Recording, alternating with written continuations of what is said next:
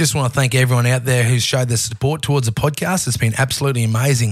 And if you've got any mates out there who've got a few proper true yarns and or someone who you know who's a mad dog who might want to come on and spin a few to us, send it through. And if you do one favour for me, that would be absolutely incredible. Click on the Proper True Yarn podcast, go to your settings of that and hit auto download. Because we all know how terrible the phone service in Australia is, and I hate the old episode we cut short due to terrible phone service. So if you get the auto downloaded, we'll be all good to go, and there'll be no interruptions. Oh yeah, thanks guys. Did that really fucking happen? Are you fucking kidding me? That's unreal.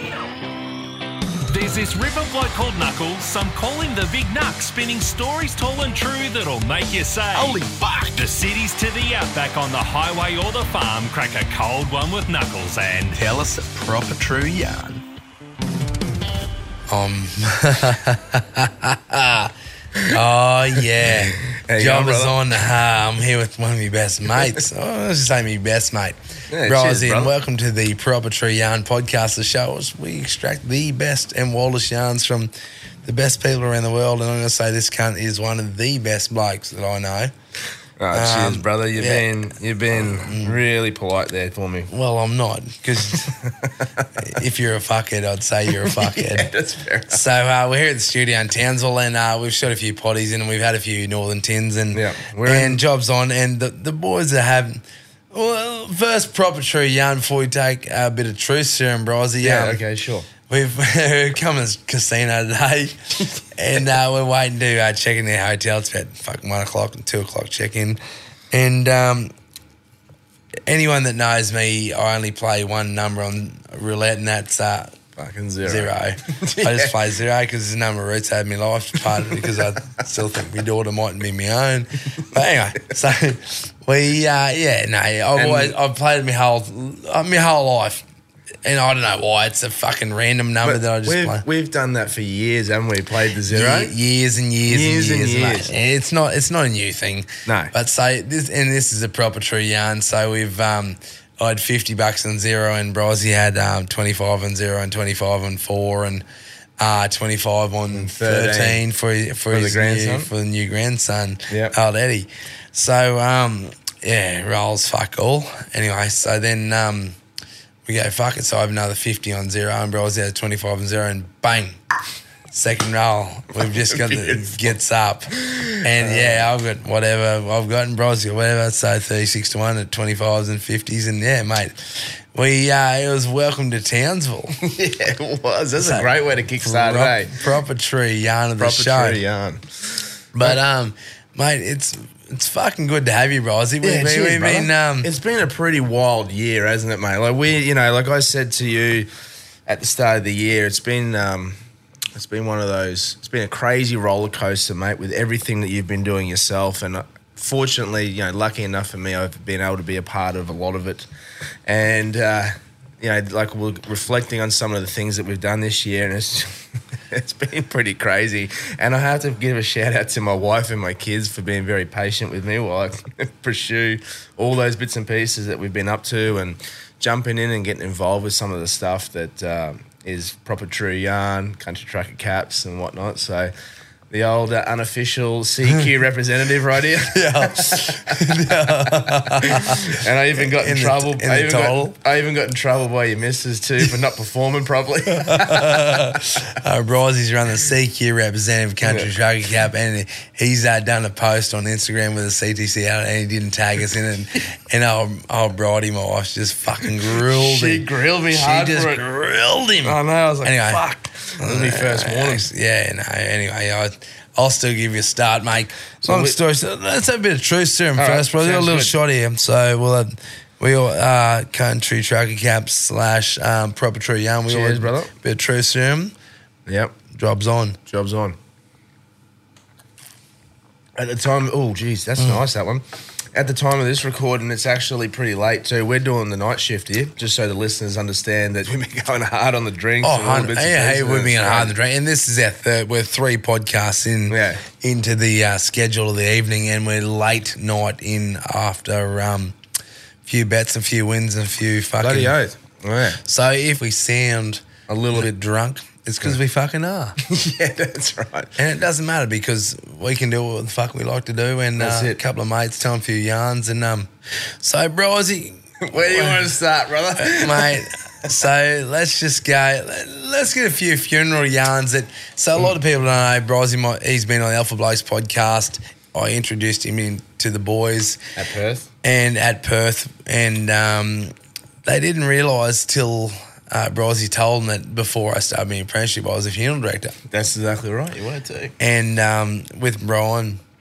And so I reckon we should probably tell a few proper true yarns about our wild funeral yarns that we've actually fucking been to ourselves. Yes. That people wouldn't actually probably believe. Yeah. But they're proper true yarns. Yeah, of course they are. Definitely.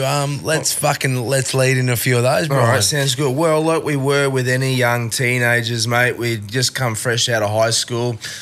We're looking at wanting to earn a bit of cash and do whatever we can do to in the meantime, because we really had no sort of admiration for anything, really. We were just sort of going with the flow. 100%. The old man had the funeral home running there up in Rocky, and so we, there was some jobs available there, and we're like, fuck it, let's just get into it. So I already gained employment with them. I was working there. I was doing some other jobs around CQ, and then I'd finished a year in front of Knuckles, and Knuckles had actually finished high school with my brother as well. And as part of supplement your income, we're like, well, fuck it, you want to come and do some work with us? We'll, earn a bit of money and do bits and pieces in the meantime until we decide what was going to happen. So we got you pretty much straight into it, mate. You're doing everything. Funerals, transfers. The whole show. So, I'll tell a yarn. Yeah, I'll tell a fucking yarn. Yeah. These fuckers stitched me up. So I'd obviously seen a lot of dead bodies, being mates with two fucking funeral directors. Yeah. Seen a lot of death inadvertently just through being a young, dumb cunt drinking piss at a funeral home. First day on the job. I'm not going to say Mrs. Smith, but let's just say Mrs. Smith. She's there on the table. Yeah. And she's come in and we've got to undress her and then redress her to prepare her for a funeral. Yeah. So I'm there, and I was there by myself. So Brian's just gone, hey, Kev, go on there, undress her, here's the clothes, present her for the funeral, everything's cool, everything else we'll sort out. So anyway, so I've undressed this lady and then I'm redressing her. Next minute, I've moved and I hear this.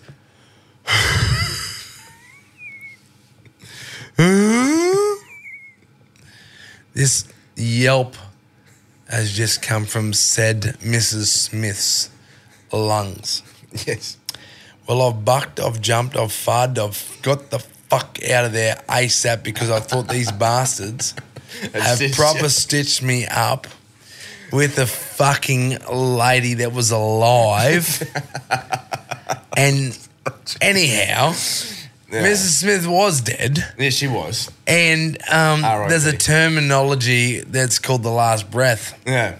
So, Brian, you probably should alleviate what the last breath is, because the last breath was nearly the last breath I fucking had. Yeah, you nearly had the same one. 100% I shit myself and near pissed all over the ground in front of Mrs. Smith. I can tell you that fucking much. So it's pretty much just a basic, it's just a build-up of gases and air and stuff inside the cavity. So you put any sort of pressure on that cavity, on the on the chest or anything, any sort of compression, you're going to have an expel of air, and that air actually goes through the vocal cords. So it's actually the vocal cords that are giving off the thing. So you'll get that, noise like that. It's nothing to be concerned of. It's not like the person's coming back alive or anything, or it's a zombie apocalypse or whatever. But it's essentially just the gases or the air that's, vibrating against the vocal cords, and you're getting that. So, someone that doesn't know that, you hear that, obviously would fucking shit their pants. Fucking shit. I fucking left many a turd all over fucking Mrs. Smith's fucking leg off the splatter. Yeah, that's it. That's my first introduction into the fucking funeral industry with Bryze. As I said, I've seen many dead body before, but never had to do anything with it. What about the time that we had to go and do that funeral and we had to make you rev knuckles? Rev Kev. Rev Kev. So that's another yarn in itself, because to everyone Oh, I know you as Big Kev. Big Kev, yeah, yeah. Everyone Rocky Grammar knows he's Big Kev. So. Big Kev. I was actually speaking to, shout out to Ryan Borsman. He actually sent me a DM earlier today saying that he supposedly he's got a video of you boys in grade 8 or grade 9 at the grammar school where you do the old Big Kev. The old big cleaning products. Yeah. Yeah, I'm excited. That's it. Yeah, I'm excited. Yeah, and then that's it. That's how we got the yarn. I was a big fat fella and just came out of Charleville, knew no one. Old Borsey, he took me under his wing, and at the time, Big Kev's cleaning products were... that's it. They were killing it. And, that was my whole stint at Rocky Grammar. Everyone knew him as Big Kev, and a lot of blokes still know me as Kev. Yeah, that's it. Just off the back of that. And, so... It went from, like, Big Kev to Kev to Kevin to Kevin Knuckles Hanley Stebbins. So there's a few alter egos within the whole show that we've bounced off. Yeah. So there's another yarn, and I was about probably 2 weeks into the old funeral industry. I was waiting to get my... job as an electrician in the mines, and can you explain? So we had a pauper funeral. Can you explain to everyone out there what a pauper funeral is, please? So a pauper funeral or a government-assisted funeral is where there's the person who's passed away. There's no money. There's no finances that are available to pay for the funeral expenses. So you might have, like in this instance, no family, no relatives. They all go as far as a second, third cousin of the person who's passed away, just to try and reach out to someone. But so they have this in place. Now, if the person stipulates what they want, the government have to offer the opportunity for either a cremation or a burial. Now, this guy wanted a burial. So it had to be a burial, and he didn't have no relatives or family or friends. So we essentially... organise what they would call like a direct burial or a direct disposition, where you would take the person out to the grave, you'd set up on the grave, you'd lower them in the grave, and you backfill. So there's essentially no service at all. But, out of respect. Out of respect, and being at the good cunt yard, you had to do something, didn't you? Oh, I had to do something. Yeah. So, Amy Park, Sam Edford. Yeah. So we take him down there, and old Rev Kev comes out. Did you even put a bit of a thing on? Yeah. The bow tie. The bow tie. I didn't even have... Cause you little white bit. Yeah, 100%, because you're like, you normally have the normal funeral ties, and you're like, you got to go down and you got to be the reverend for this funeral. And I'm like, fucking what? And it was a stitch up, and bro was like, there's no one going to the funeral. Yeah. And there's no priests or ministers available, and I can't fucking do it. So old Reverend Kevin has to step up to the occasion and be Rev Kev for this poor bastard that needs to be lowered down. That's right. And this is long before I even stepped foot in doing the celebrant gig. Like, years before. Mate, we're talking a fucking very long time ago. I was in the infancy of bloody doing funerals. And a lot of people say that Bryze couldn't speak before I said this Rev Kev announcement. And I could have taught him how to speak at a funeral, but that's what some people say. Well, some say I actually learnt from you. Some people say that. And all the people at the funeral said that Brian and only two blokes at the funeral. That's right. And in all honesty, Bryze, it's pretty sad. You step back. We have a laugh about the whole show. We laugh, but it's pretty sad when you sit down and think, well, holy fuck. There's two blokes that don't even know you. Yes. Conduct your whole... You've lived your whole life. You have no friends. You have no family left. Yes. And then you have elected to have a burial, and there's two people that are there that don't even fucking know you. That's pretty sad within itself. When you step back and we stop taking jokes about the whole show, that's pretty fucking wild, eh? Like, for anyone who knows us, we like to keep things pretty lighthearted. And I think you have to in this sort of industry. You fucking do, bro. We're not saying it out of any disrespect to the person who's passed away.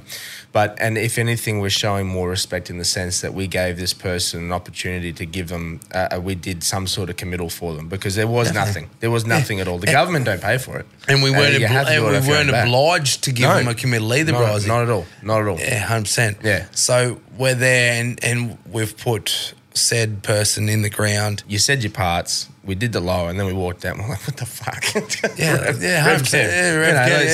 Exactly right. Through the whole funeral industry, I still remember this one time.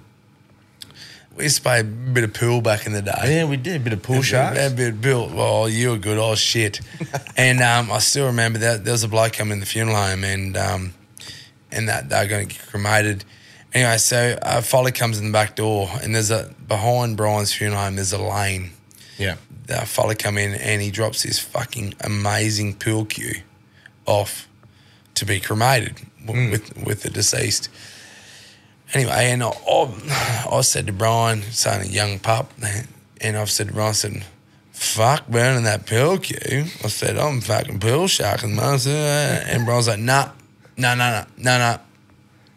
That pool cue goes with him, out of respect, everything. I'm like, he won't fucking miss it. Yeah, he won't miss it. And what's it matter? And the person dropped it off wouldn't know. Mm. It's me being, fuck me, that's a 17-year-old kid. Yeah, we're just fucking around. We were being immature. And we were fucking around. But in all Brian's dues and respect, he's like, no fucking way does that pool cue not leave this earth without that person. Yeah, of course. And that's the fucking amazing part about yourself and your family, Bryze, because there's so many fucking people, as you know, within the funeral industry that will take advantage of a person. Yeah. Or mate, like grandma gets buried with a fucking $100,000 ring. Yeah. Oh, yeah. And then next minute she's not buried with it. Exactly. Yeah. Right. And you do hear about that. And the family doesn't know. And you would know many circumstances or many funeral director, Bryze, that fucking do that, mate. Yeah. And which is absolutely disgusting. Yeah.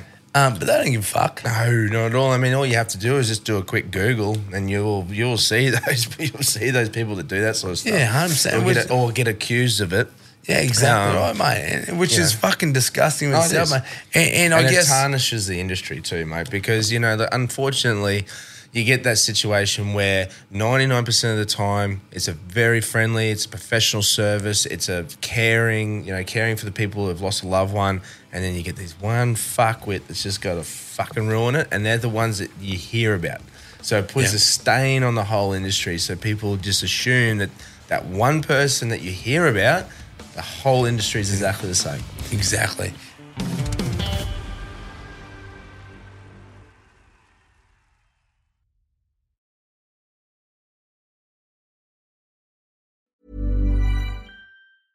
Hey, it's Paige DeSorbo from Giggly Squad. High quality fashion without the price tag. Say hello to Quince.